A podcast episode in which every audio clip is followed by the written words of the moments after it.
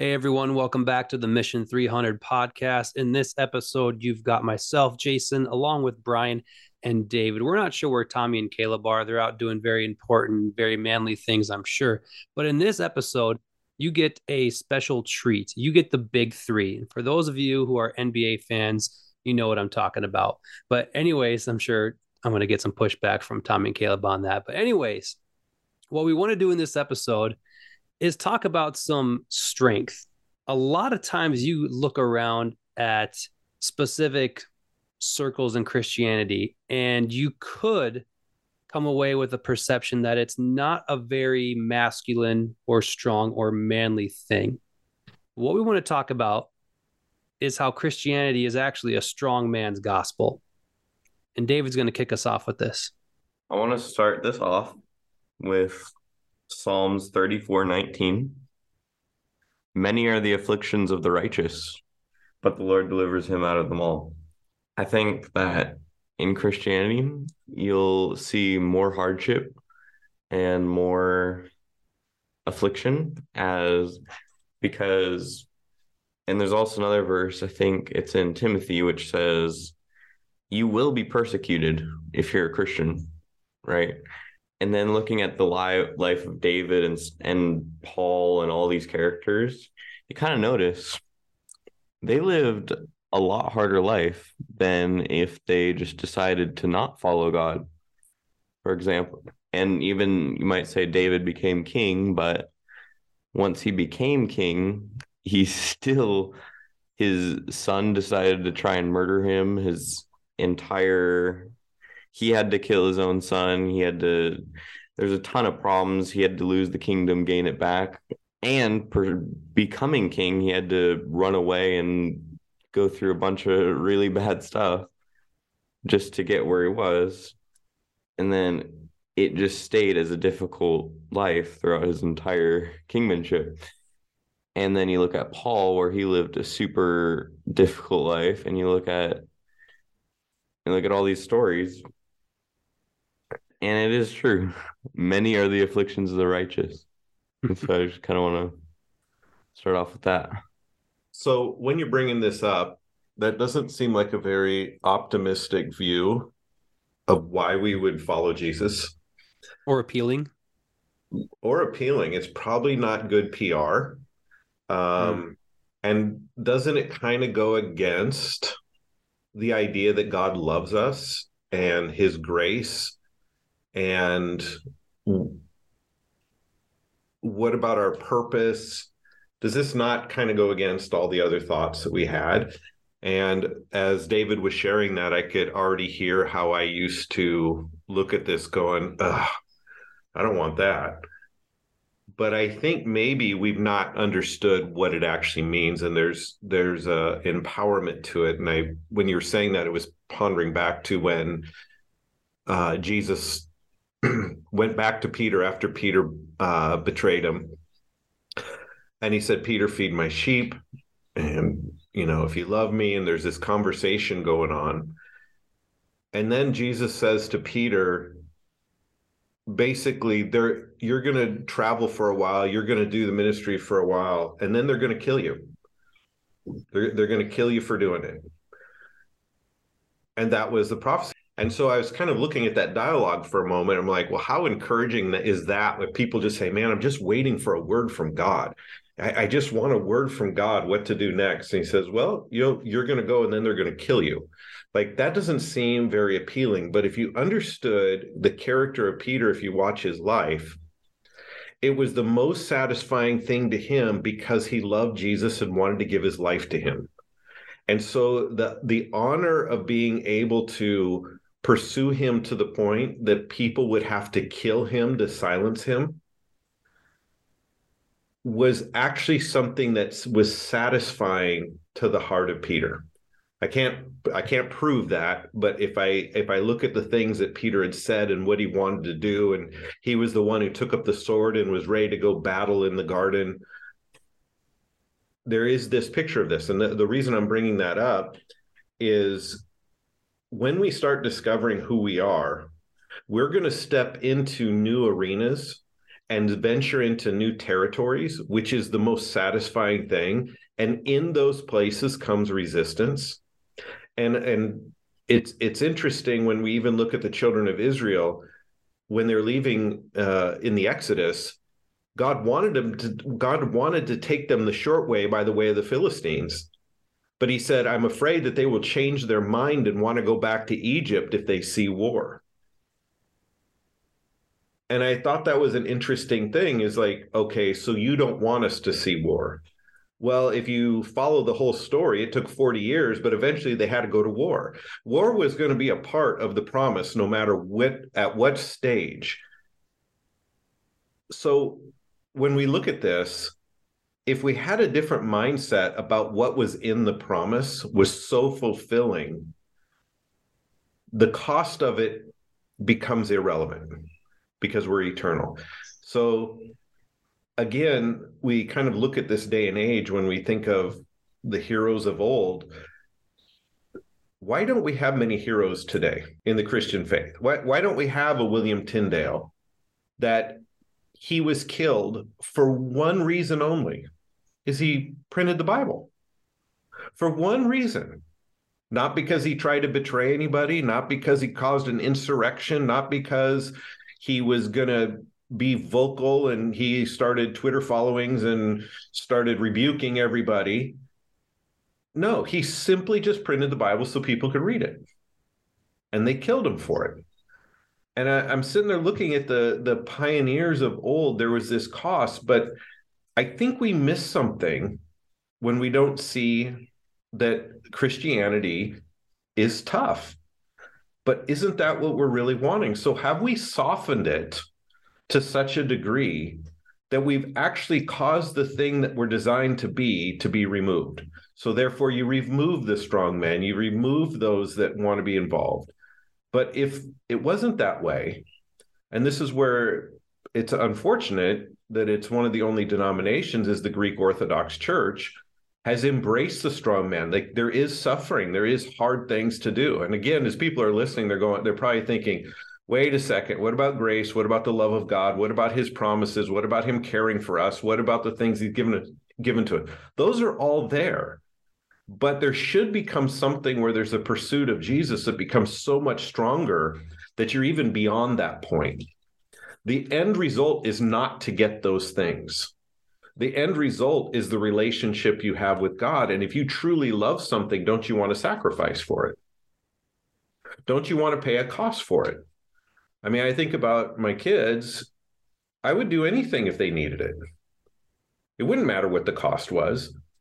And for me to say, well, I don't really want to get into that, you're on your own. Sorry, bud.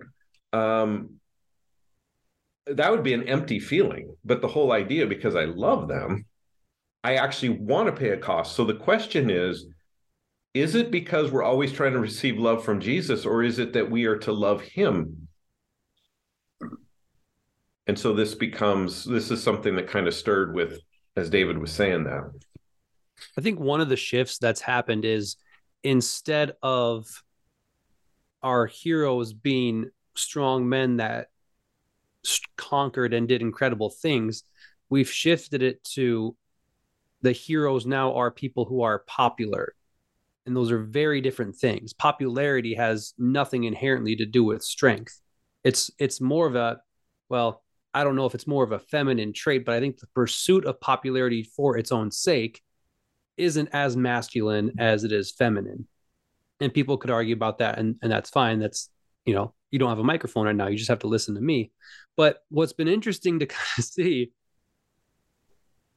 in in our Mission 300 program, and we've talked about this before, but Brian, I'd love for you to go into it again. We've actually found that when we make things harder people are more invested in it instead of, well, let's soften things up, let's lighten things up, and then we'll get more results or more people.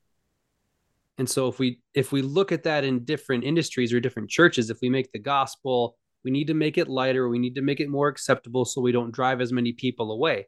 You might attract more people as just numbers on the paper. But what is going to be the quality of those people that you attract if there's not some depth to it. So, do you want to go into just briefly the stuff we've seen in the program with that? Yeah, I, I know we mentioned all this stuff a little bit before, but it, it ties in. And before I do that, I just want to, I, I do want to clarify all the promises and the provision and the care and the love and the uh, soulish restoration is all part of Christianity. You, if yeah. you see Jesus, you read through Luke, he's walked about healing, setting people free, walking around healing, setting people free, preaching the good news to those that were oppressed, right? And so th- there's this element that this is all true statements. But there comes a point where your relationship and you're free now you want to give of yourself into something else and that's where the affliction comes and so Uh, I, I, want to clarify that it's not just I'm going to become a, a, Christian now. All of a sudden, my tires are going to go flat. My my dishwasher is going to go out. They're going to kick me out onto the street. People are just not going to like me. Simply, they're just not going to like me anymore. What whatever the th- that fear is, it's not because you've just become a Christian. It's because now you're stepping forward with it into new arenas. It's just that there's opposition against it. And so keep in mind, even when, you know, we we've used and misused the verse that if you give away land, houses, families for my name's sake in the gospels in this lifetime, you will receive a hundredfold return. And it's like wow. So if i give up this god actually gives me something more. And i, I we have seen this. Like I, I i am amazed. We go into up into some village and we're treated like family we're family because of what we believe so even though sometimes it costs you something which is the affliction then there's this gain to it but it says it comes with persecution, which I thought it was interesting growing up in some of the circles we were in. They never talked about the persecution, they just talked about the hundredfold return. It says with persecution. Why? Because there's an enemy that does not want you to have that. There's an enemy that's always trying to stop you from stepping into your place. But in order to best do that, and we've talked about this many times, we'll probably talk about it a thousand more times before we ever quit doing these podcasts because I think it's just such an important element. Life is not designed to become easier. We just do harder, better. Yeah. And, and this is true in anything, even if you're not a believer, you step into any arena and try to press forward. Half are going to love you and half are going to hate you. And so we we have to we have to remember this. So it's kind of a principle but then there's also a deeper truth with it. So back to what we do with our program is to train them how to deal with hard. So in a safe environment where they're loved they're cared for we train them to do things hard and not because we just want to but because we care about them so to not teach people how to endure hardship is not loving them. And I don't mean learn how to go without food and learn how to lo- don't add things to it that is not what it's meaning. It just means learn how to deal with the rejection and the hurt that people are going to bring you. Learn how to deal with the fact that someone is not going to want you to move forward. Learn to deal with the fact that your idea is going to be tried to be taken away. Learn to deal with the fact that sometimes even the people you love the most are going to be mad at you for a while.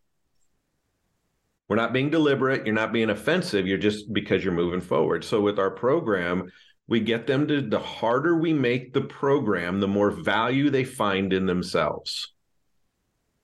They're already loved, they're already accepted into the program. Now we make it harder. But the harder we make it the more they want to do it. And then the harder we make it and they accomplish it then they go out and help the other people. And they become more servants the harder it is. It's very interesting. The more softer it is the less serving the more they just want. The harder we make it the more they end up wanting to serve other people. So it's a very interesting dynamic and they're more fulfilled. Yeah i feel like there's kind of a little bit of a will inside of everyone that's like you see a soldier in a movie and they're going through the worst thing ever and people are inspired to want to be that they watch rocky and they're inspired to want to be that. We see hardship and it it creates inspiration and we kind of I think deep down in everyone we want to be we want to end our life knowing that we I don't know what like knowing that we did the hard we got through this hard thing like like in Rocky like in a soldier movie or like in a military movie like there's a reason people want to be soldiers and there's a reason people want to cho- choose being like Navy SEALs, which is the hardest, to my knowledge, the hardest military occupation you can do. And like, I think the Bible is a lit is kind of no different in the difficulty. Like God delivers us. It does say many are the afflictions of the righteous, but the Lord delivers us out of them all. But the way he delivers us isn't always the way we want to be delivered. And like, for example, in Psalms 3, we see a story where David is trapped by a ton of foes and enemies, and they're all rising against him. And then he calms down and he says, I lay down and slept. I woke again, for the Lord sustained me. He woke up another day, and therefore God's with him. He's still in the same situation, but because he woke up and he survived another day, he's still in the fight. God delivered him out of the affliction. So let me get your guys' thoughts on this then. One thing that I've learned over the last decade is that when you're actually grounded in truth on something, so you have to have the identity, you have to have that truth established. Like you were saying, Brian, the development happens in a, a not overly safe environment, but they are loved. There's grace. Their people are cared for. In that kind of environment, when that foundation is there, then you start to see that resistance actually can be exciting because it just confirms how strong your foundation is. Like, for example, the last few months, um, had some conversations with people after certain Bible studies, and um, some people come up with, you know, some difficult questions about the Bible, some really hot button issues, and they're wanting what the Bible says about this thing or this thing. And so I'll walk them through some scriptures on it that are just blatantly true. And a couple of times from different people, I've gotten some pushback from that. Well, sure, the Bible says that, but that doesn't seem very loving. And what that's actually done in me, instead of making me think, oh no, people are people are upset that something I said or something the Bible said is unloving, what's going to be the backlash from that? It it it doesn't matter because this is the truth and I know it's the truth. I didn't make up the truth. It's the word of God. And I found that being established in that, I'm okay with resistance. It doesn't mean I go looking for it. It doesn't mean I go be abrasive to generate resistance. But when that resistance inevitably comes, you just realize, oh, these muscles I've been working on, they're actually really strong. And that is a good feeling. Like when you're in the gym and you've been lifting for a while and you you do something and you feel how strong your muscles have become and you can tell it's it's more than it was before you're stronger than you were before that's a really good feeling and i think we miss that a lot of times because to get that feeling you have to do difficult things. You have to do hard things. And if you tell people they have to do hard things that's not very nice. It's not very loving. But the gospel is very hard. It doesn't mean you can do whatever you want. It requires strength and adherence to the faith to continue in it. I think we forget how how difficult of a thing that is at times for people. To be a Christian, you have to adhere to the faith and the gospel of Jesus Christ. Did you realize the pushback you would get from that if you were honest about it in the world? Well, I'm just even thinking about your plaque that's behind your head there. It says, Be strong and of good courage, be not afraid for the Lord God is with you uh, wherever you go. So I want you to just ponder that for a moment. Is the Bible says to fear not. I forgot how many times. I think it's like 365 times. I can't remember. Someone was saying it's like for every day of the week. There, there's not fear not. Uh, be strong and of good courage. Joshua, he's told it like three times, and you're like, this guy is no coward. This is the guy that came back from the from in the promised land stood up to the people and said, "We can go take this land." Okay, so so he he beat the Amalekites in the in the wilderness, This guy's a soldier, he's a warrior, he's old, he's been around, and God's telling him, be strong and of good courage. Three times. Like you, you got to meditate on the word, get your mind focused, be strong and of good courage. And I think the difference is, and I think we mentioned this uh maybe before, or maybe it was in our group on uh, a couple Sundays ago, is I find it very interesting in the time where uh, Joshua was being strong, he went into the, the promised land with Caleb. Th- those two were the only ones who came back with a good report. We could do this. They didn't have to stand up to the people, really. They were just supporting Moses. So Moses had to carry the weight of the responsibility of the decision. They were just supporting Moses. So they were courageous as long as they were supporting Moses. They loved Moses. They didn't have a consideration of the people. It was about supporting Moses. Now, all of a sudden, and it was about dealing with the enemy. It was about the enemy. Moses had to deal with the people. They just had to deal with the enemy. All right. I, I, hope you can follow along with with this thinking. It's so easy. It's easier to go do something like if you work for a company and you step out and try something new when all the weight of how it turns out falls on the owner of the company.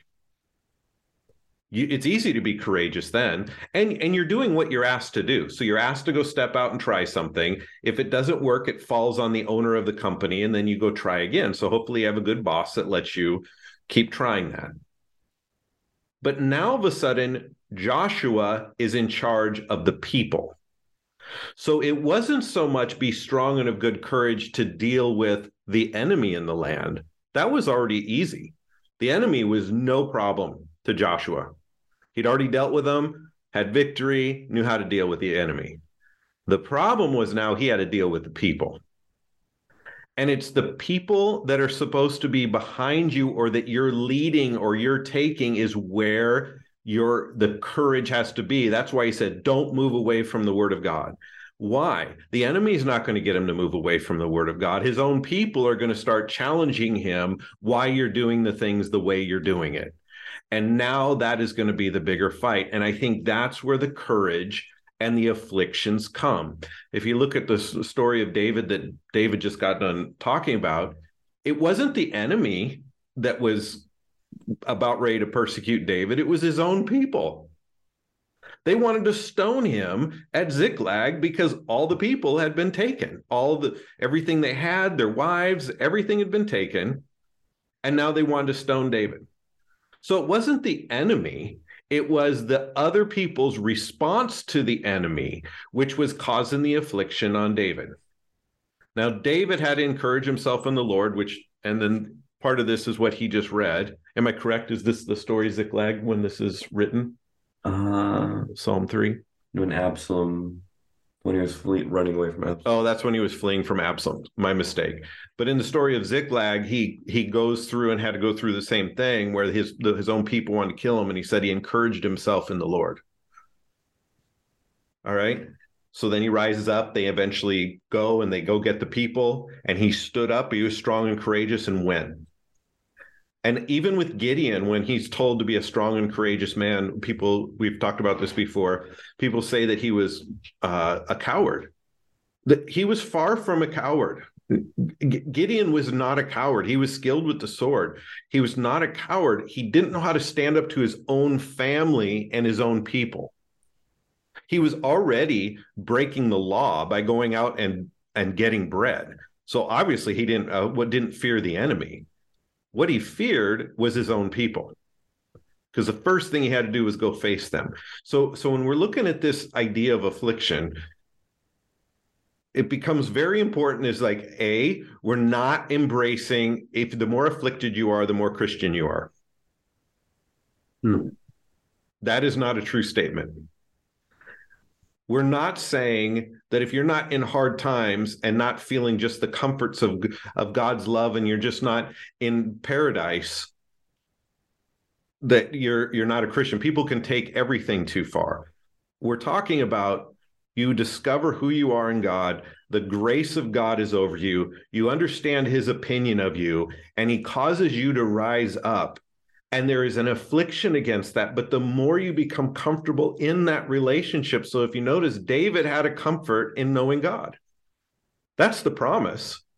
And then look what he did. If you look at the end of the life, he established a kingdom. Without his kingdom and without his seed, that's who Jesus even identifies to was the seed of David. And you look at that going, wow, this is heroic. But when you look at his life of what he had to face, no one would want that life. Where's the promises of God? Where's the utopia? Where's the smooth brooks and the streams and the green pastures and the restoring of my soul? Where, where is all that? David found all that. David found all of that because he learned he could be, his heart and his relationship were settled. So everything else became almost irrelevant. So to him, I, go ahead. I think that's one of the craziest things. We need to stop on that for a minute because we we look at the story of David and he was anointed to be the king of Israel above all his brothers and he was the outcast. So he was anointed to be the king and we picture guy with a crown and a robe sitting in a castle making decrees. That's not what his life looked like for the vast majority of his journey. There was war, not just war with the enemy, sometimes war with his own family, his own kids, his own countrymen, his his his kingdom being torn apart. In addition to enemies surrounding him. That's not a very fun thing. It wasn't I'm giving you this life where you can sit in the palace and make decrees and write cool things in cursive on paper and send this out and have people do your bidding for you. It's um so sometimes you're going to be in a wilderness and sometimes you're going to have to hide in a cave and sometimes you're going to have to act crazy and drool in your beard and all this part of the journey. And yet like you were saying he found strength and comfort in all those things. And uh, again you've already given the disclaimer of this isn't go and seek out painful things to show how you know committed you are to god. That that's absolutely not it. But there's something so deep and true to the fact that in those difficult circumstances the heart of someone with god you become strong. You become more strong than you were before and more capable than you were before. And you see you see things move and you see things happen. You become a part of it, not just some couch potato sitting there saying, "Oh, look at all these things that God does for me." That's my rant. Yeah, I kind of want to add on that with uh, I think I've already mentioned this verse maybe once or twice, but in James chapter 1, uh, count it all joy, brothers, when you meet trials of various kinds, for you know that the testing of your faith produces steadfastness. And let steadfastness have its full effect, that you may be perfect and complete, lacking in nothing. That's the power of being steadfast, which only comes from the testing of our faith. And like you said, like don't intentionally seek out making your life harder and stuff like that.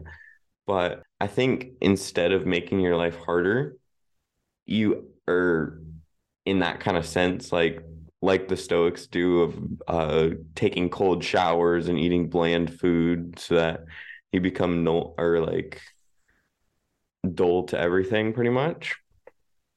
I think uh, the best way is to you can start doing starting habits and things that can make your life harder and kind of develop this your own testing of your your own testing on your own by doing these habits like reading the Bible more, getting fitness, and that's kind of your own way of doing it. Let me bring up this too, as we as I kind of am looking back at this. Christianity is a strong man's gospel. When I read that, I don't even take it as you have to be a strong man in order to be a Christian. There's there's context to that, but what I'm looking at right now is the fact that throughout Scripture, when God interacts with someone, when Jesus developed his disciples, when the Holy Spirit came upon people, it was not to take things away from them so they didn't have to bear them. It was to bring power into their lives. God was with Moses to the point he said, Moses, you stretch out your hand and part the sea and tell the children of Israel to walk. Like that, that's what he said. Let me give a couple of quick references on this. Acts 1 8. You shall receive power when the Holy Spirit has come upon you not when the Holy Spirit comes, he'll take care of things for you. No, he's actually going to bring you power so that you can do things. In First Corinthians, it says, The kingdom of God is not in word, but in power. in Acts 6, we see Stephen being full of faith and power, did great wonders and signs among the people. So, and this is, there's a hundred examples of this. My favorite one is in Luke, where you mentioned um, Peter being the one with the sword at the Garden of Gethsemane when, G- uh, when Jesus is being arrested. Most people don't realize that Jesus is the one who told Peter to bring that sword in the first place. Most people don't realize it. And it's not as if Jesus didn't know what would happen. He told his disciples blatantly, and it's it's not some weird translation with context. It's blatantly in the text. If you don't have a sword right now, sell your coat and go buy one not as a metaphor because someday you might need it, as in right now we're going to do something and you need to be physically armed. Now you can say that Peter acted rashly, he shouldn't have done what he did. That's an opinion and that's not in the text, but it could be correct. The point is, Jesus didn't come to his disciples and say, You guys are weak. Let me take this one. He said, I want to show you guys how to wield power on this earth here and now. Because of that, Christianity does not make weak men. The Spirit makes strong men. Yeah, I kind of sorry for stealing my dad's thunder because I'm sure he really wants to say this point, but I'm gonna have to beat him to it. Uh, the concept of being powerful yet holding it back is the definition of meek. Like the definition of meek is mm. being very powerful, but not holding, but holding it back kind of a thing. Like you have a sword, but you keep it sheathed, right? You have the power, but you don't use it. That is very different from how the word meek has been used or demonstrated or taught to me growing up. It was always to be meek means you're timid, you're quiet, you're soft, you don't rock the boat, don't do anything someone wouldn't like you know, I, I kind of want to bring this to a little bit of the listeners because we've been conditioned a certain way. And I want to put this into a context that this should be an encouragement, not a discouragement. Yes. Because even as we're talking about this, when someone has been strengthened and built up, this kind of is the outcome. And when you discover, for instance, take any promise that God promises and then have a conversation with someone about what you believe about what the Bible says is true. They're going to tell you what everybody else says is true. So we try to make the Bible's truth line up with what everybody else's experience is. You could talk about this if you believe in healing. Tell someone you're going to stand with healing versus going man's path. They're going to say you're not wise because we know we need to go down this path. And that path is laid out by godless men. I'm not saying they're not doing good things. I'm just saying there, there, there many godless people and atheists run our medical system.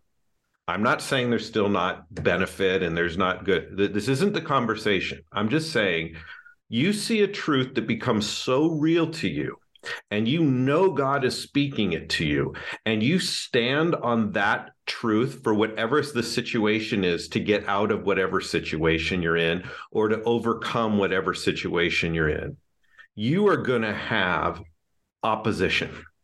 And it isn't going to be from the enemy. It's going to be from your own people. And the reason it's from your own people is the enemy of our soul already knows he's defeated. The only way to get you to hold back is to get those that you care about and their viewpoints that you care about to pull you away from that. That is the afflictions of a righteous person. Remember, even even when they said like Noah was a righteous man. Why? Because he believed what God said. So just ponder the whole story of Noah and an ark. We would call the guy an idiot. Why are you building a boat when it hasn't rained and we're not near water? And it takes you a hundred, whatever, some years to build this ark. Would we have the endurance today? Okay, we don't live that long, but would you have the endurance today if God spoke to you to do something and it was going to take 40 years of your life before you would even see that fulfilled and there would be no evidence that you're doing the right thing for that 40 years? How many people do you know would do that?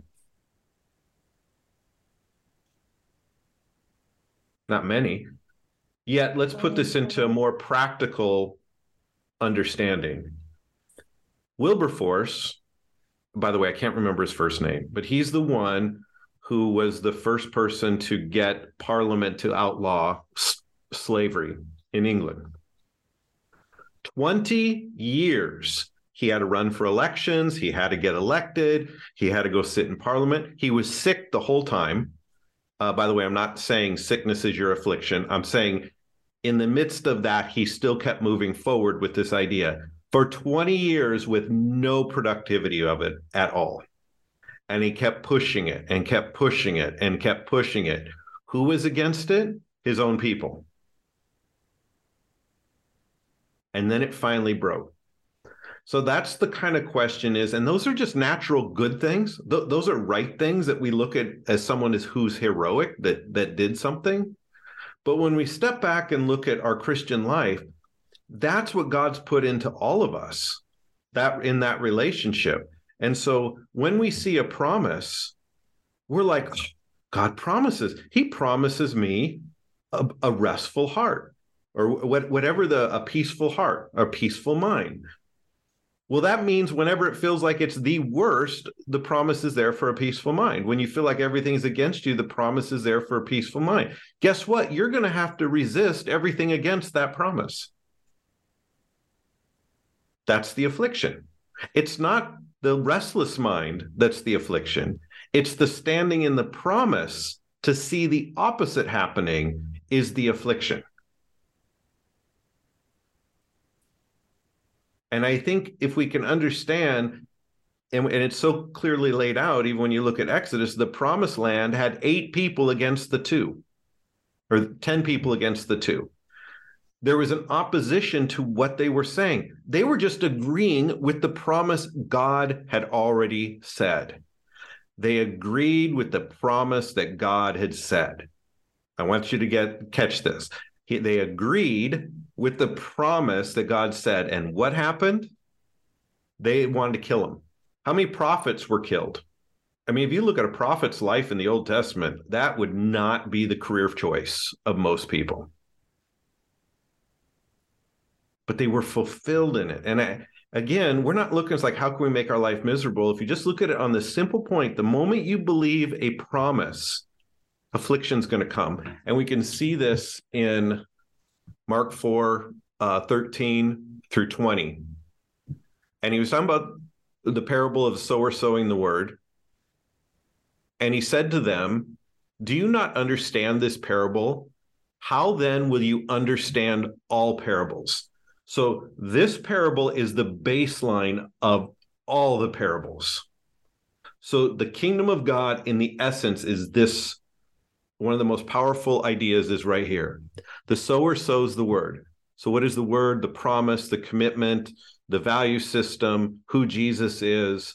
And these are the ones by the wayside where the seed is sown. When they hear, Satan comes immediately and takes away the word that was sown in their hearts. These likewise are the ones sown on stony ground, who, when they hear the word, immediately receive it with gladness. And they have no root in themselves, and so endure only for a time. Afterward, when problems, tribulations, or persecution arises for the word's sake. So, why is there afflictions? Because of the word in you. It's really not about you, it's about the word that's in you. And I think if we can really catch that, the moment we keep taking his word and making it a part of our life, there's going to be something that's trying to come against that word.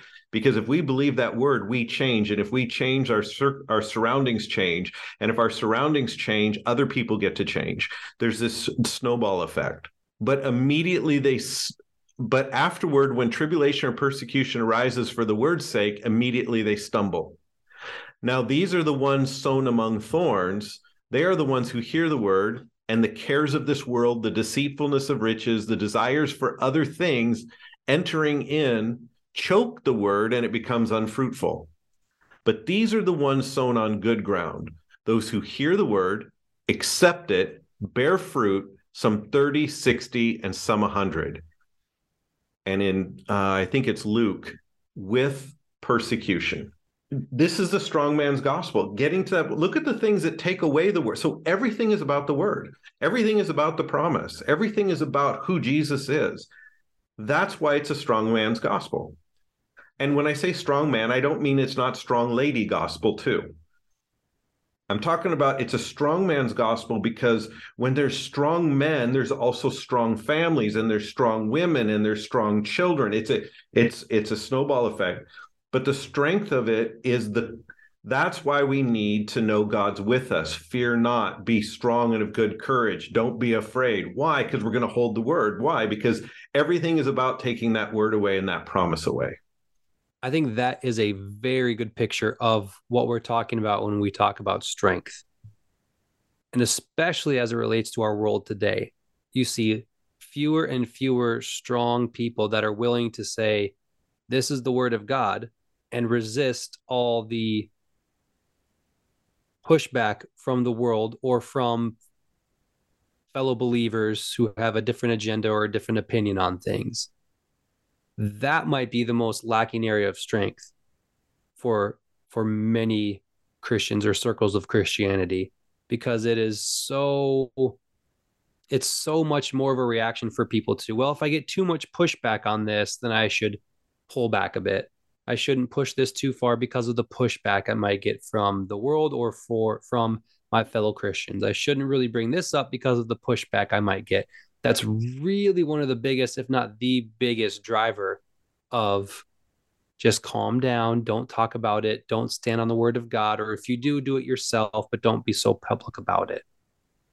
I'm not really, I don't think this really applies to people that learn something and then they just want to go tell everybody about it. And then they're mad that they didn't accept it. And we become agreed. Yeah. That that's ideological and I don't think it helps anybody. But I'm talking about you're living this thing, and they're asking you, "How are you living this?"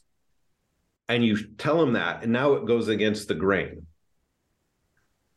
right? Because Joshua mm-hmm. was in the promised land. He saw it. He saw they could take the giants. He saw they could take the city. He was just telling them, "This is what I believe about it. We can do this."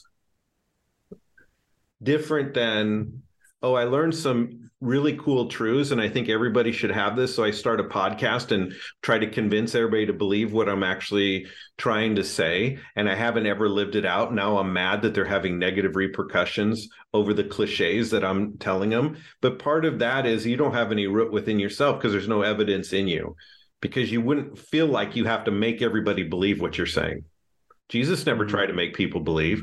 In fact, he talked in parables, so some of them couldn't believe, and those that had ears to hear, let him hear. There's a difference. So it doesn't. And he told some people, "Hey, don't go tell anyone about this." There you go. So, so being strong is you you're still holding that word, and you know when to speak and when not to speak. You so I, I want to put it. It's not so much about speaking because sometimes people say, "Wow, I just learned this great stuff. I want to go tell everybody." Well, how about you first? Do it. That's that's a very good point because yeah, and and sometimes we we confuse speaking for strength, and they're not the same thing. You can speak in strength or from strength, but the fact that you're out there saying things does not mean you're strong. It might mean you're annoying and obnoxious. It could be. That's that's going to be, be my final thoughts. So, David, you being younger, you got you being the youngest person on the podcast uh, not dealing with a lot of baggage of life, which a lot of us are trying to often undo how we used to think, and then we're trying to change. And so a lot of it's the journey of letting go old thoughts that we shouldn't that are holding us back and trying to grab onto new ones. And you've talked about already on when it comes to like habits and some of the disciplines that you've taken on. Why does it cause you to come alive to push yourself when you don't have to? No one's making you do that. Why does that make you come alive? David Goggins, especially, is a big motivator for this drive that I'm talking about, where he wanted to join Navy SEALs and he was 100 pounds overweight and he had to lose 100 pounds in three months. And so he went out and he got the drive to do that so he could be a Navy SEAL. And learning how to get that drive and pushing yourself at that drive, just pushing yourself more and more, getting a drive towards something. I think that's a really powerful thing. Or one quick question to you, David, before we wrap up. How do you separate just that drive that you want to be something versus the drive that God's in you and you're doing something for someone bigger, for something bigger? How do you distinguish the two things? Well, I mean, I kind of see it as once I get to heaven, I'm going to look down and I'll be able to ask the question Did I do the best as I could? And I'll know the answer. I feel like this isn't biblical or anything, but this is just kind of how I see it. I see myself getting to heaven and looking down, being like, Did I do the best I could? and I think, wow, I did not do anywhere close. That's going to be kind of a fail. I failed life pretty much. Maybe. It's kind of how I think about it. So then God won't love you the same? No, I'll just be disappointed. You get downgraded to a lesser heaven.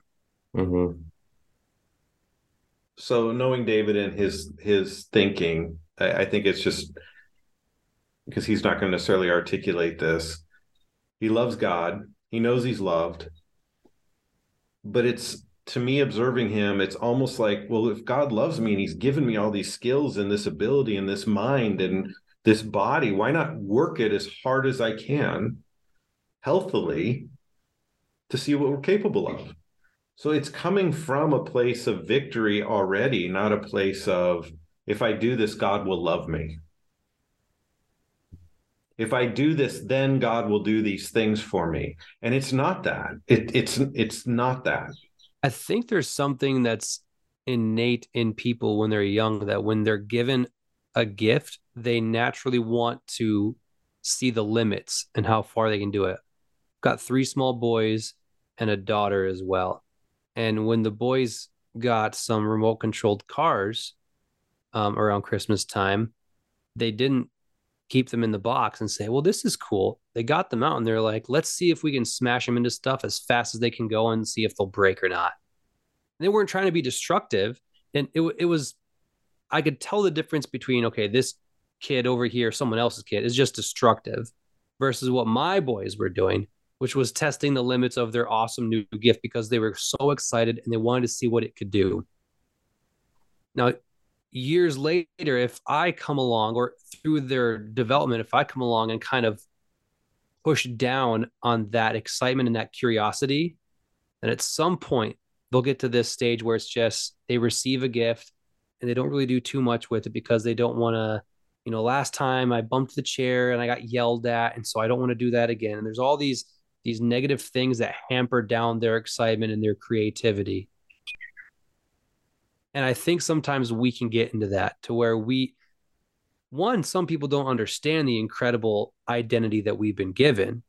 And some people that maybe did at one point have had so much beaten down into their minds that they're too afraid to to step into it again. But I think when you realize initially, I've been given this amazing gift. I'm in, in whatever area there is something inside you that wants to push the limits of it and see what you can do with it. I think a lot of times something has to come in to push that down to suppress it.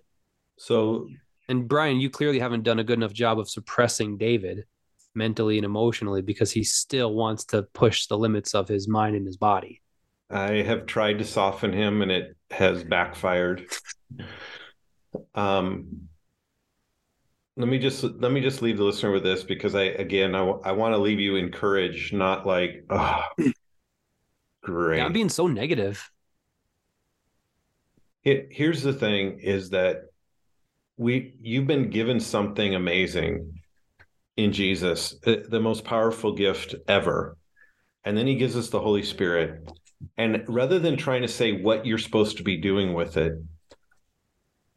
it's about allowing yourself to keep growing. And if you look at a seed and you're growing, you have to deal with the dirt, you have to deal with the rocks, you have to deal with the heat, you have to deal with the flooding, you have to deal with the wind. And it makes us stronger. And that growth is doing that. And I want people to have the permission to continue to grow. And I want them just to be aware that there's things against your growth and it's okay. Just take the promise. And we need more people that will take God's promises and hold them and, and war with them and let them grow deep in us because that is the fruit trees that the other people are actually needing. That is why we're inspired by those that overcome. By the way, we're not inspired by those that get destroyed, we're inspired by those who overcome. Even if they die in the process, they're still an overcoming. And we're inspired by that because it's in us to do that. And I'm sorry that we live in a fallen world that there's so much resistance, but let's just maybe not look at it from that perspective. Let's just look at it as maybe the enemy's overplayed his hand that his resistance against us can actually make us better. I want to just quick say if all this kind of sounds like, oh, I don't want that. I want to retire at 40 and live a super super nice and relaxing life. I'm just to say that once you've tasted and seen that the Lord is good, as First Peter chapter two, verse two says, you know that you've tasted and seen that the Lord is good once you long for spiritual milk that you may grow up into salvation. And that's how you know you've tasted and seen that the Lord is good. So if this idea of a difficult life, we're going to have to go through a lot, but you're going to be doing it for God if that doesn't seem appealing, I kind of just kind of see it a little bit. This is going to sound really controversial and really mean to a lot of people, but uh, I'm the youngest on the podcast and I don't have to deal with the banter that comes after. So uh, that means you haven't tasted and seen that the Lord is good if you don't want any of this. And but once you have tasted and seen the Lord is good, I think it, it will explode in you. We appreciate you guys tuning in. Hopefully, you got something out of this episode. Until next time, keep the faith and stay in the fight.